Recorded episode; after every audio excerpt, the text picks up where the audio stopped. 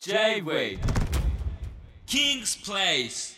週刊漫画ジョニー。漫画を愛し漫画に愛された狼マムイザミッションのじゃんけんジョニーです。サンシャイン池崎さんのギャグですけれども、えー、JWAVE で毎週火曜日深夜1時から放送中のキングスプレスのポッドキャストになります、えー今回はポッドキャストオリジナル企画、えー題してじゃんけんジョニーの一巻だけ読んでみましたけど点点点でございます。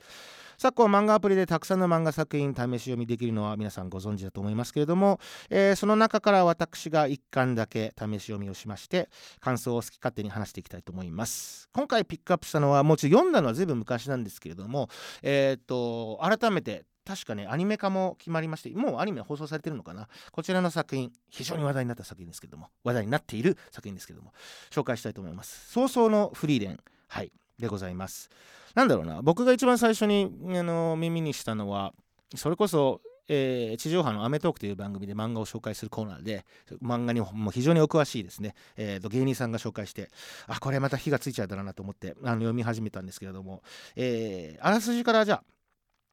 魔王をですね倒した、えー勇者一行パーティーがですね王都に凱旋してきます、えー勇者人間僧侶も人間戦士はドワーフ。で魔法使いのフリーレン。これがエルフなんですけれども彼らが、えー魔王さんを魔王さん魔王を倒した後の後日談が、えー続いていくという、えー始まりになります。それであの人間の勇者であるヒンメルだったり僧侶のハイターは人間なんですけれども戦士のドワーフ、えーそして魔法使いのフリーレン主人公なんですけれども彼らはエルフだったりドワーフだったりもしますので寿命がやっぱ人間よりも長いんですね、えーそれによりあの彼女たちだけが、えー魔王を倒した後もその生きながらえてであの他の人間たちは、えー老人になっていきそして最後には老衰で亡くなられるんですけれどもその中で、えー主人公であるフリーレンがそうどうそれを感じるか。であの後日談結局魔王を倒した後も彼え勇者たちだったりその僧侶の弟子とともに新たな旅を続けるんですけれども何て言えばいいかなその非常に、えー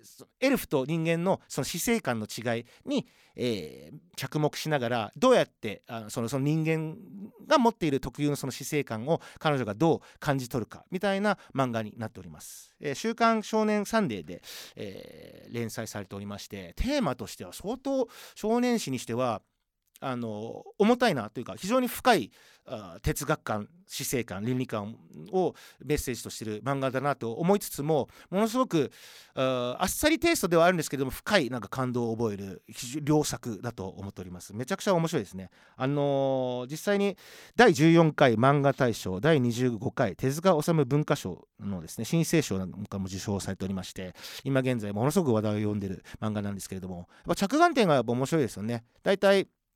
あのその勇者が、えー魔王を倒すその道中だったりっていう作品が多い中もう倒してしまった後の、えーお話から始まって、うん、難しい重たい話ですけれども先ほどからよく出てその死生観死に対する考え方だったり、えー人間が持っている特有の感情をどうエルフが咀嚼していくか彼女がどうあの考えていくかみたいなことを一緒に、えー冒険を進めながら感じ取れる漫画になっております。僕も1巻あと2巻ちょっと読んででそれ以来ですねあの久しく手はつけてないんですけれどもまたあのアニメ化で話題になっておりましたのでもう一度読もうかなと思って1巻読んだんですけれどもやっぱのっけからね本当に引き込まれていきますね。ものすごく、えー素晴らしい漫画ですのでまだもう話題になっておりますけどもまだですね、えーご覧になってない方素晴らしい漫画ですのでぜひ読んでいただきたいと思います。情報追加です。山田兼人先生原作早々のフリーレンでございます。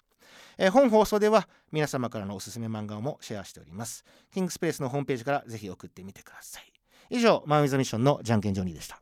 J-Way King's Place